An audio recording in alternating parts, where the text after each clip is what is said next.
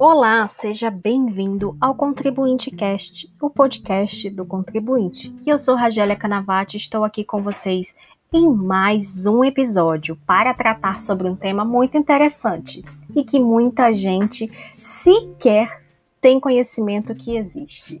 Eu estou falando da consulta fiscal. Se você é contribuinte e nunca ouviu falar sobre essa expressão que eu acabei de mencionar, esse episódio é para você. E se você tem dúvidas em relação a como proceder sobre uma consulta fiscal, por exemplo, eu já te convido a permanecer comigo aqui no nosso 43 terceiro episódio. Vem comigo!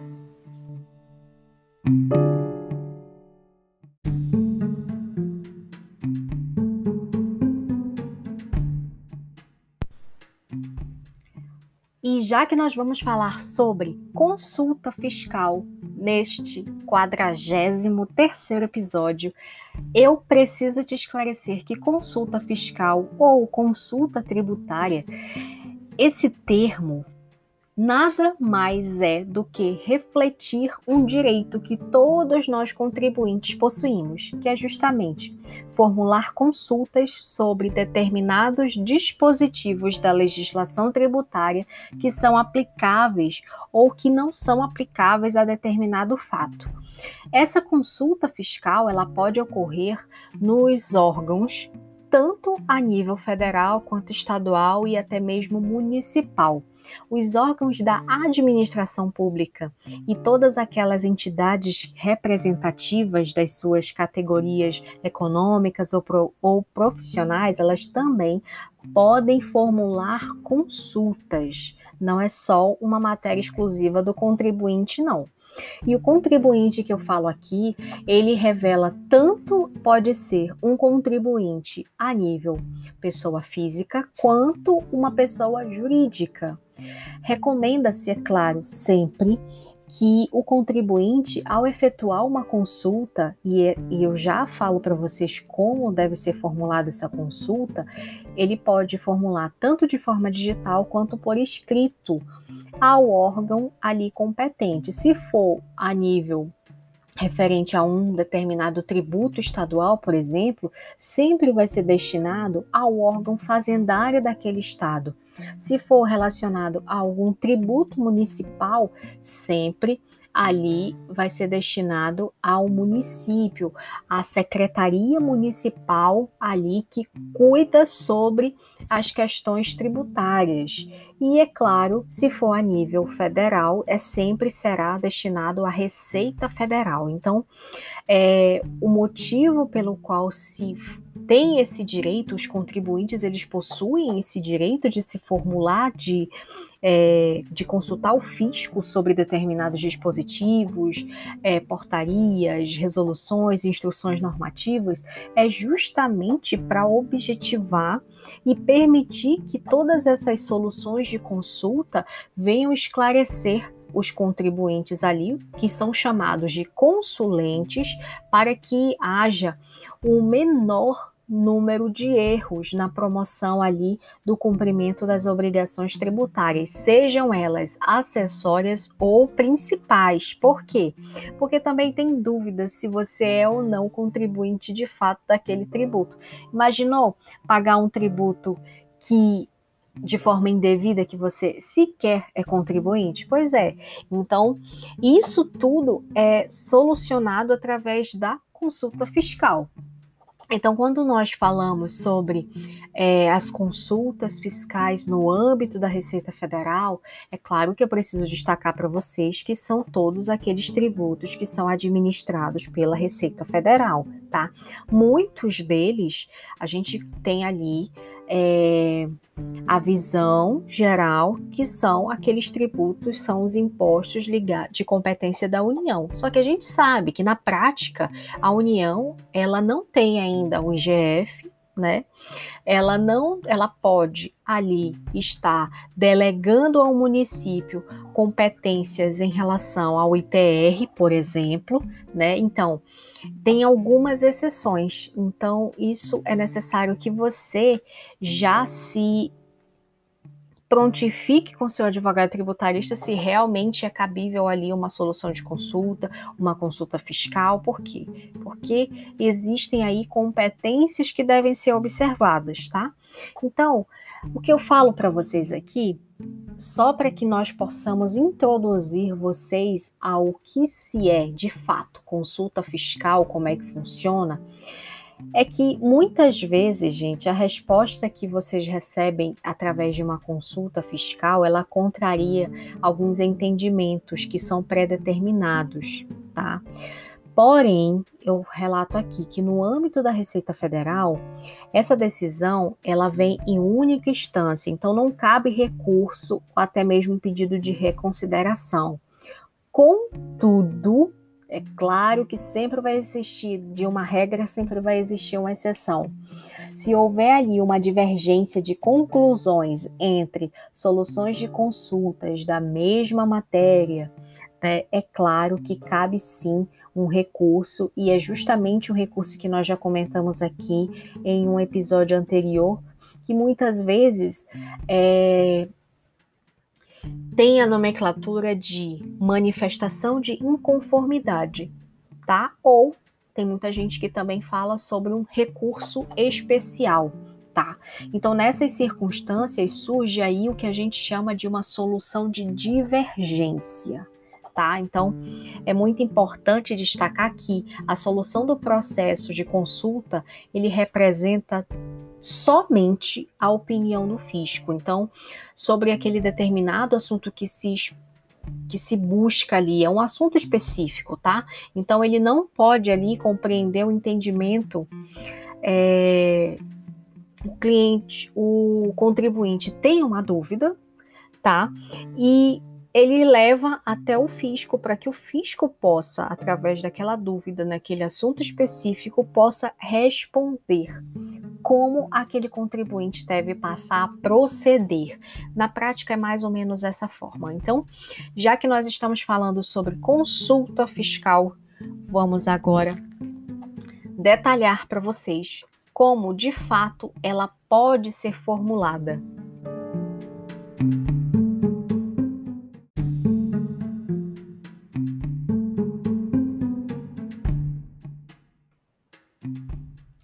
A consulta fiscal, gente, ela pode ser formulada através do próprio sujeito passivo daquela relação jurídico-tributária que a gente fala. Sujeito passivo é sempre vai ser o contribuinte ou o seu responsável tributário, aquele a que a lei vai é, indicar para que ele possa ser o responsável para o cumprimento de determinada obrigação tributária, tá?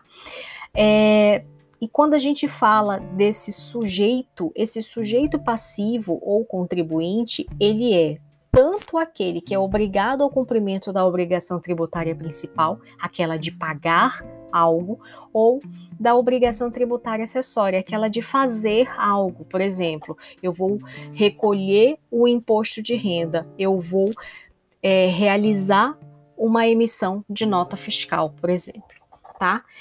E também ela pode ser formulada pelo órgão da administração pública, como nós já mencionamos, e pela entidade representativa de categoria econômica ou profissional. É, isso aqui, só para que você possa entender como funciona na prática, esses órgãos, esses, essas entidades representativas de classe, pode ser o CRC, pode ser o CRA, pode ser o Corecon, pode ser qualquer entidade que represente ali uma categoria econômica ou profissional, tá? Então, uma, um, um fato que sempre gera dúvida é justamente se essa consulta, quando ela é promovida por uma pessoa jurídica, quem vai ser o responsável ali por estar realizando essa consulta? Gente, é, quando se tratar de uma pessoa jurídica que realiza uma consulta fiscal sempre vai ser o estabelecimento da matriz. E o responsável sempre vai ser aquele em que estiver no sendo responsável, sendo a pessoa jurídica que vai ser responsável, pessoa física que vai ser responsável ali pelaquela pessoa jurídica. Então, naturalmente, ou ela vai estar no CNPJ, né, cadastrada ali no Cadastro Nacional de Pessoa Jurídica, e ela vai estar investida de poderes de representação, tá? Isso aqui acontece também em relação a aos representantes de órgão da administração pública e até mesmo da, das entidades de é, categorias de classe, tá? Então já fica aí a dica. Quem vai poder assinar, é, fazer a solicitação dessa consulta? Sempre vai ser, né, o sujeito passivo. Agora, lembre-se, se porventura existe aí é, uma empresa, ela possui várias filiais todas essas filiais elas têm ali o mesmo controle contábil, a mesma a mesma administração tributária sendo realizada ali por um advogado tributarista. Entenda que apenas a matriz vai poder realizar a solução de consulta, tá? Agora, se porventura existem duas empresas que atuam no mesmo ramo, só que distintas, tá?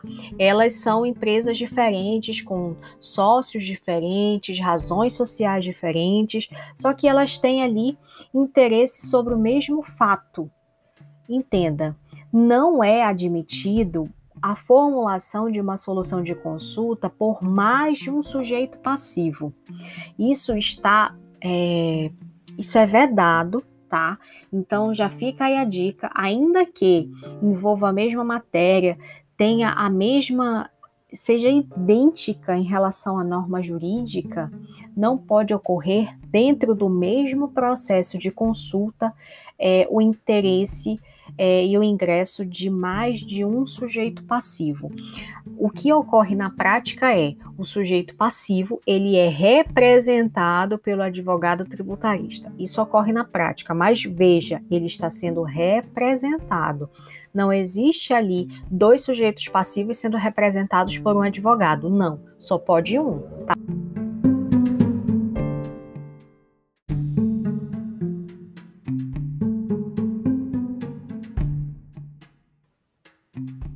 Para poder realizar uma consulta fiscal, primeiro, lembra que eu falei que a consulta ela pode ser formulada tanto por escrito quanto de forma eletrônica? Pois é. Se ela for por escrito, né, o formulário, ele você consegue acessar o formulário na página da Receita Federal, baixar aquele formulário, tá? Só que se ela for é, de forma escrita, você vai precisar digitalizar e justamente para poder compor ali o processo eletrônico. E esse processo eletrônico da consulta fiscal é, você faz através do e-processo, também no site da Receita Federal. É claro que ali você vai identificar vários passo a passos, então é, já fica a dica relacionada à questão de se tratar de uma consulta que é formulada por escrito. Agora, se você quiser fazer essa consulta de forma eletrônica, você pode usar o portal do ECAC, tá? É claro, sempre mediante o uso do certificado digital.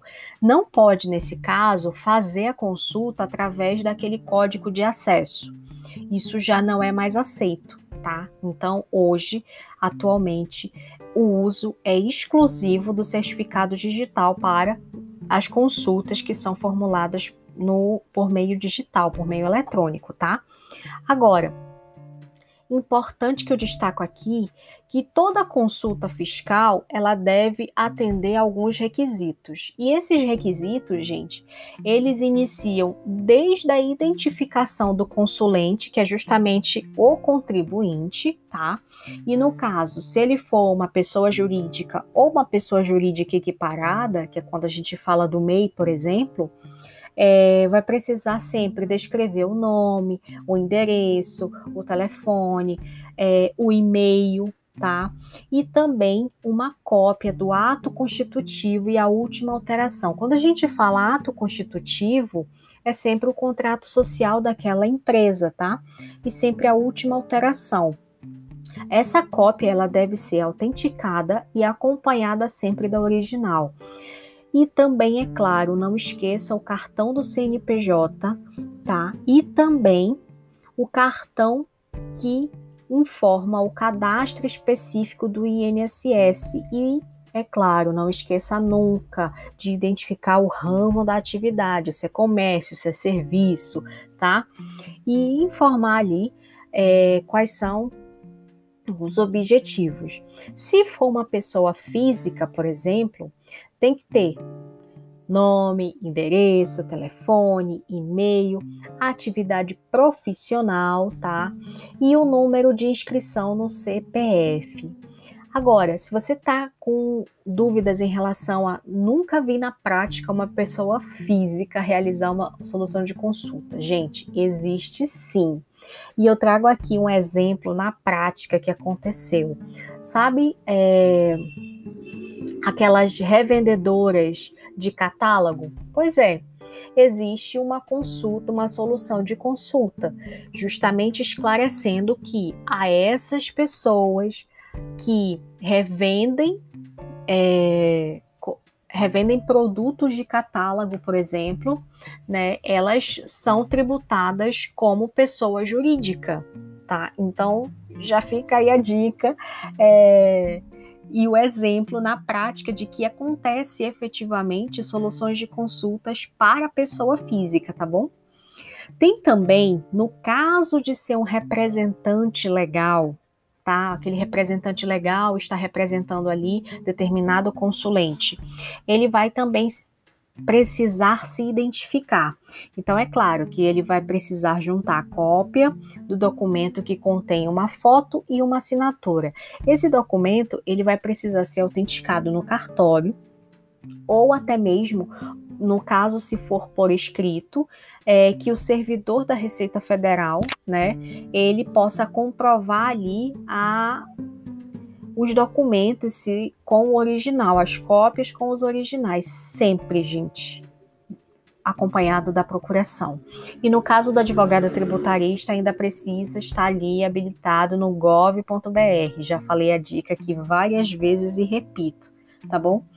Quando existe também, nos casos de órgão da administração pública, além de todo documento, toda a documentação da identificação do representante legal, é sempre bom, tá? E é um requisito, digo, tá? Que seja juntado o ato da nomeação ou da delegação da competência do consulente. Por quê? Porque quando não conste como responsável no órgão perante ali o CNPJ, então sempre é, tenha em mãos ali o ato de nomeação ou até mesmo da delegação da competência.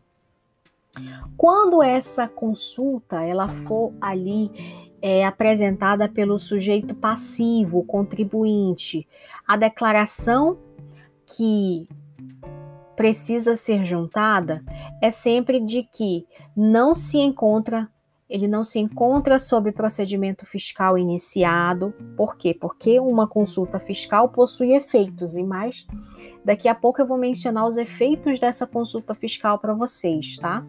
Ou que ele também tenha instaurado é, para apurar fatos que se relacione a uma matéria de objeto da consulta, tá? É, ele também deve atestar e declarar que não está sendo intimado a cumprir nenhuma obrigação que está relativa a um fato objeto ali daquela consulta. Por quê? Já falei para vocês, daqui a pouco nós vamos comentar os efeitos, tá? E também é claro que é, o fato da consulta ali, ele não foi exposto e não foi objeto de decisão anterior, ainda que não modificada, tá? É, por quê?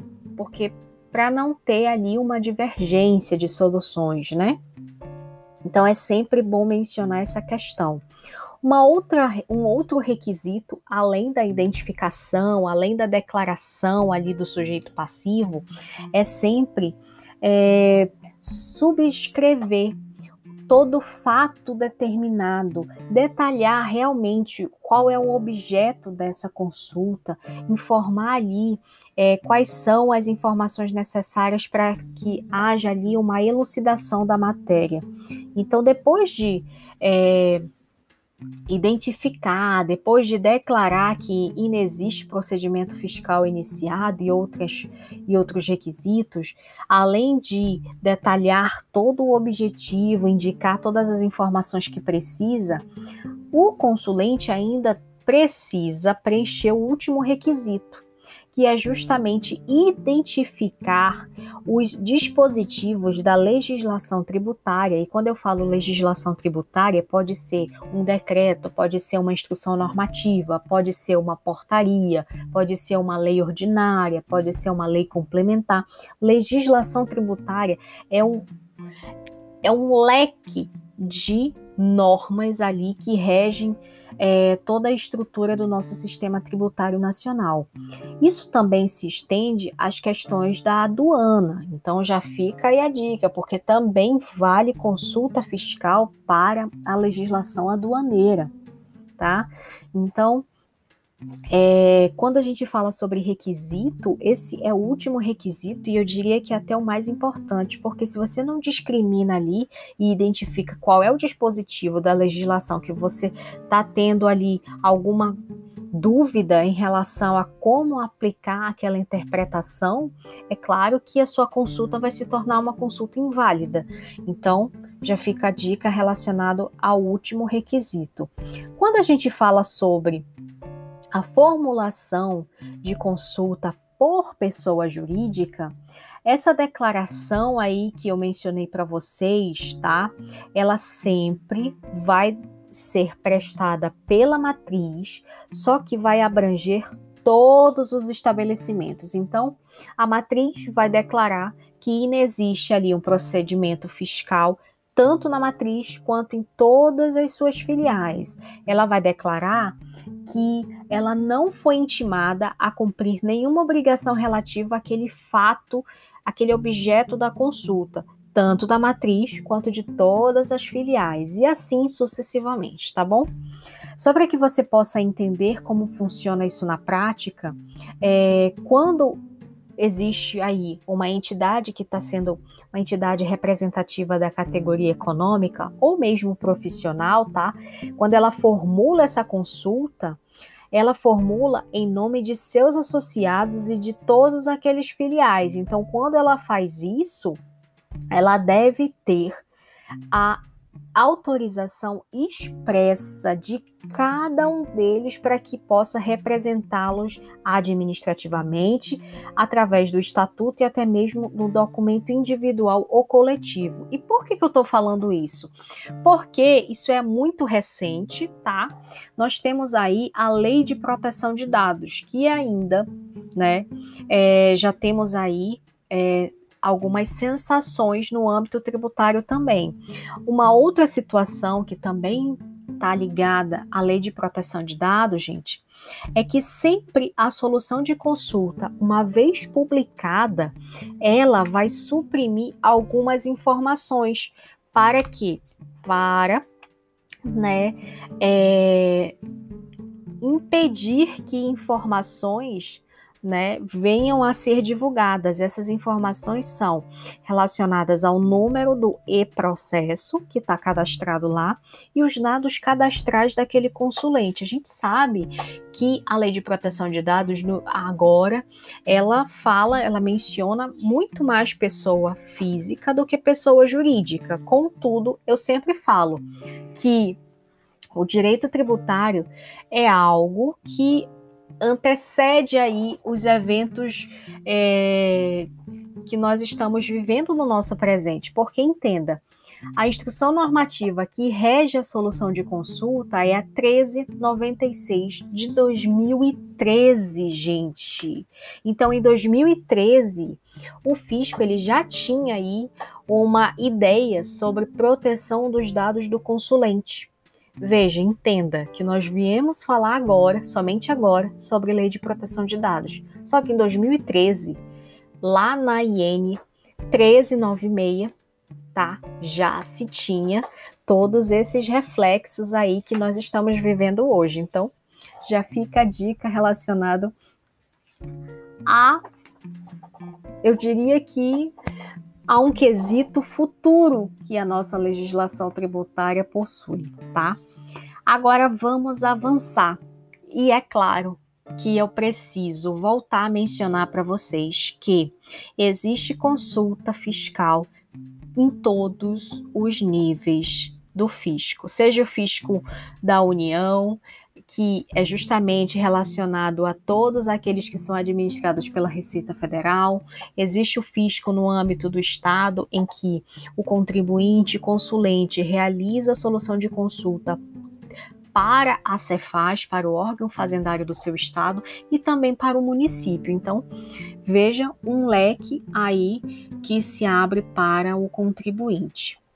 Agora, é muito importante e eu não posso deixar de mencionar para vocês que a solução de consulta, vocês precisam entender que quando se trata de consulta que é referente à classificação de serviços intangíveis e até mesmo de operações que produzam alguma variação no patrimônio, o consulente, o contribuinte, ele sempre vai ter que informar na consulta a classificação adotada e a classificação que se pretende adotar, tá?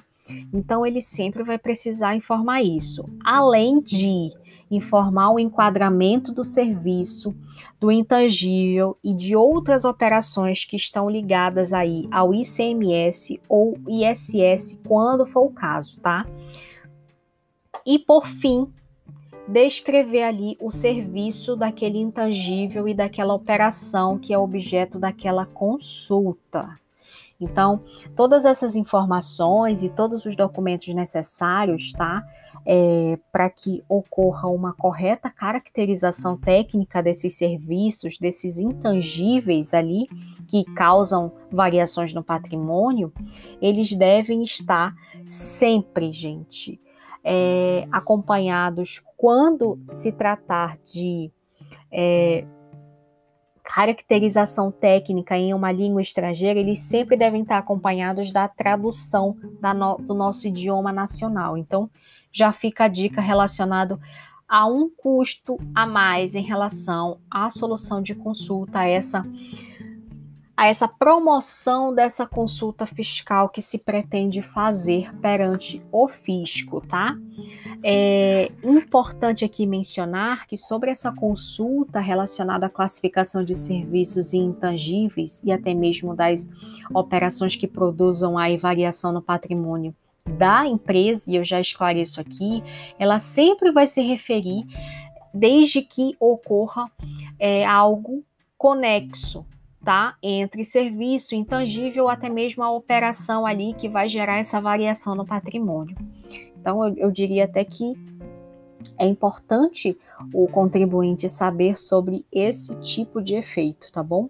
Agora, nós já fizemos a promoção da nossa consulta fiscal. É claro que eu preciso aqui destacar para vocês que a consulta ela também tem soluções e essa solução, ela deve ser sempre, ela sempre deve observar que a solução de consulta, quando respondida, ela pode ser a COSIT, né, que é quando a gente fala que é aquela que pode gerar um vínculo, tá?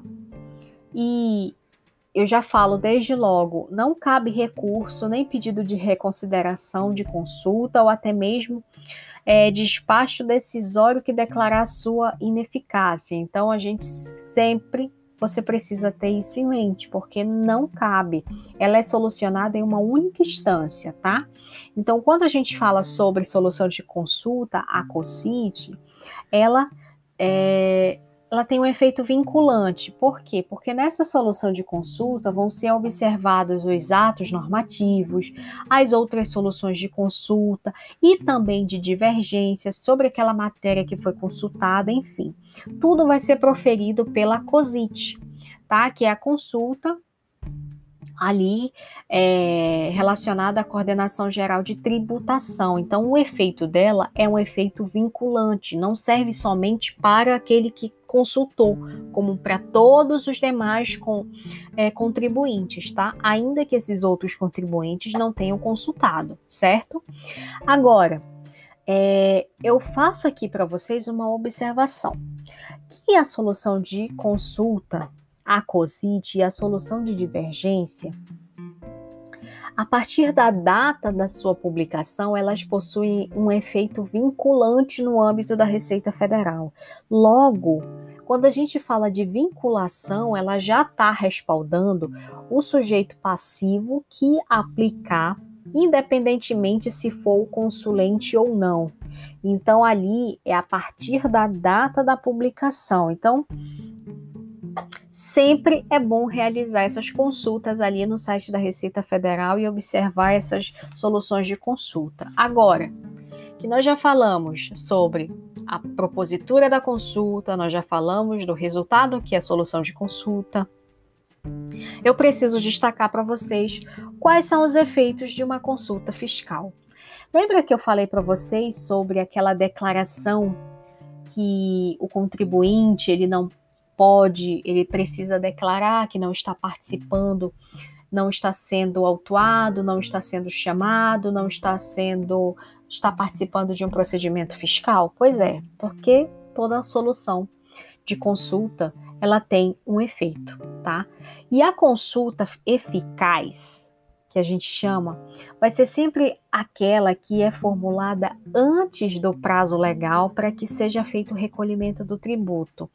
Então, quando a gente fala que uma consulta é eficaz, por quê? Porque ela impede a aplicação de multa e até juros de mora justamente relacionado àquela matéria que está sendo consultado.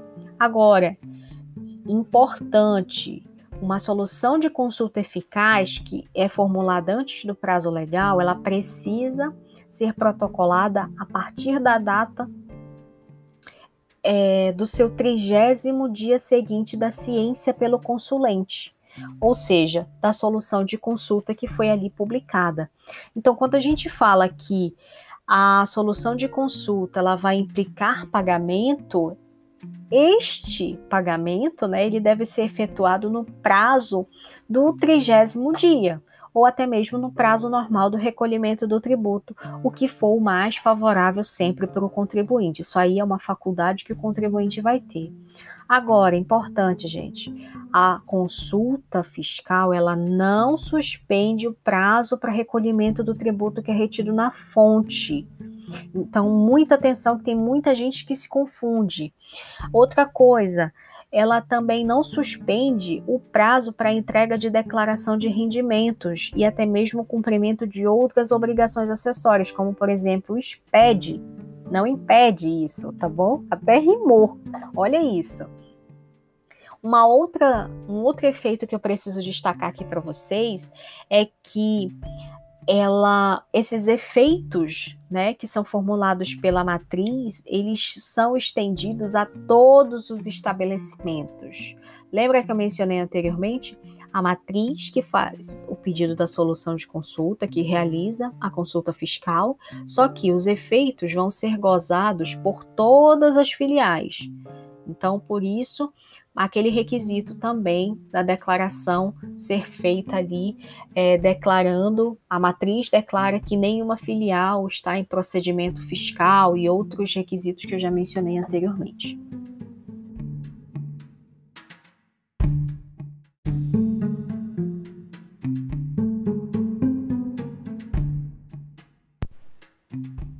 Uma outra situação muito importante e que também está ligada à questão de efeito de consulta é no caso da consulta quando ela é formulada pelo órgão da administração pública. Se ela versar, por exemplo, sobre uma situação em que é, não figure como sujeito passivo, né? É claro que não vai alcançar ali o sujeito passivo da obrigação tributária principal e nem muito menos a acessória.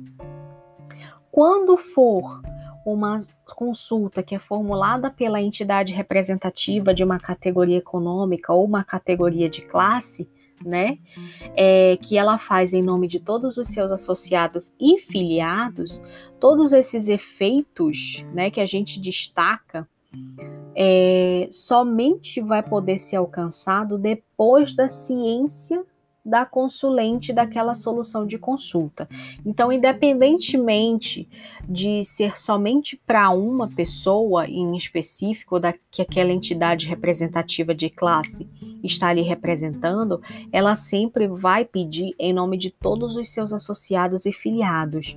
Só que aquela solução de consulta, ela só vai passar a valer de fato a partir da data da ciência daquela que aquela pessoa, né, que está sendo representada ali pela entidade de classe, ela tem, toma ciência daquela solução de consulta.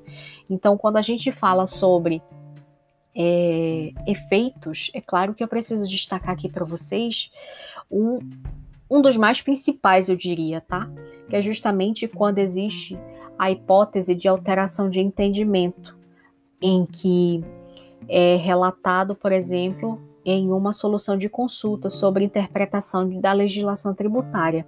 Quando existe uma nova orientação, o que, que vai alcançar? Vai alcançar apenas os fatos geradores que ocorreram depois da sua publicação na imprensa oficial. Então, ou seja, quando a gente fala isso, é sempre depois da ciência do consulente.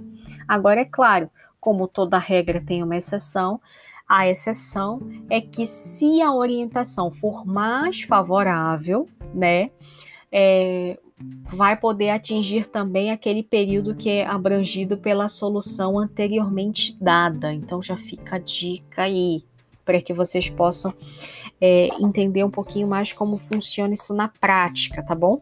É sempre aquele princípio, é, na dúvida, aquele princípio que sempre favorece o contribuinte. Se uma norma vigente pós o fato gerador for mais favorável, essa norma vai ser ali, vai poder ser gozada ali pelo aquele contribuinte que está necessitando é, de gozar os efeitos daquela norma. Agora, quando a gente fala sobre solução de consulta vinculada, é claro que eu não posso deixar de mencionar para vocês é que existindo uma solução de consulta que a gente fala a COSIT, essas soluções e uma solução de consulta de divergência, as consultas com o mesmo objeto, elas vão ser solucionadas por meio da consulta vinculada, ou seja, da COSIT. Agora, se a solução de consulta vinculada assim entendida como a que reproduz um entendimento constante na solução de divergência, o que, que vai ser proferido? Vai ser proferido pela DISIT, ou seja, não vai ter ali uma vinculação. Então já fica a dica relacionada a conflitos entre uma solução de consulta com vinculação e uma solução de consulta de divergência. Agora, eu preciso destacar aqui para vocês como uma última informação. Eu diria que até um, são as nossas considerações finais acerca da consulta fiscal. Sempre consulte, sempre realize essas análises no site da Receita Federal. Por quê? Porque sempre vão ter consultas com efeitos vinculantes. E se é vinculante, vincula você mesmo que você não tenha realizado ali a solução de consulta, feito ali o pedido para aquela consulta. Então, uma outra situação que eu preciso destacar aqui para vocês é que quando nós estamos falando sobre consulta fiscal, é claro que eu preciso destacar aqui para vocês que a IN 1396 de 2013, tá? Que é a instrução normativa ela não se aplica às consultas que são relacionadas ao Simples Nacional pelas microempresas e empresas de pequeno porte, tá? É, e também quando elas forem, é claro, de competência do Estado, porque seus estados, cada estado é competente para é, legislar sobre seus tributos. Então, Existem soluções de consulta? Se existe alguma dúvida relacionada ao ICMS porventura, realize uma, uma consulta fiscal para a Cefaz do seu estado e assim sucessivamente. Também tenho que relatar aqui para vocês que Em relação ao programa de recuperação fiscal, que a gente conhece como REFIS, não utilize as regras da consulta fiscal ali da IN 1396 para realizar ali consulta no programa de recuperação fiscal. Por quê? Porque você vai estar ali ceifado com o vício da forma e a sua consulta vai se tornar ineficaz por ausência de cumprimento de requisitos. Agora, como uma última dica, se você tem ali uma, eu diria que uma contabilidade regular, que é justamente quando você deixa de observar algumas situações que deveria observar. Se você, infelizmente, hoje não está com o seu compliance tributário em dia, com a sua governança em dia, fique atento, porque todas todo pedido de consulta fiscal também gera o que? Gera uma curiosidade por parte do fisco para que ele avalie se realmente você está tomando todos os cuidados relacionados ao compliance tributário, a estar em conformidade com as normas tributárias. Então, atenção! Tem muita gente que, na prática, ao realizar pedidos de consulta fiscal, tomam sim. É, são surpreendidos, eu diria, que por é, auditorias por parte do fisco que está sendo consultado. Então, muita atenção, já que esse é o podcast do contribuinte, eu preciso te relatar todas as informações necessárias e de extrema importância para você. Não esqueça de consultar sempre o seu advogado tributarista em caso de dúvida. E é isso. Eu encerro este nosso 43 terceiro episódio agradecendo pela sua excelente companhia pela qual você me proporcionou hoje e já te convido para estar conosco nos nossos próximos episódios. Não esqueça de interagir conosco nas nossas redes sociais. Tchau!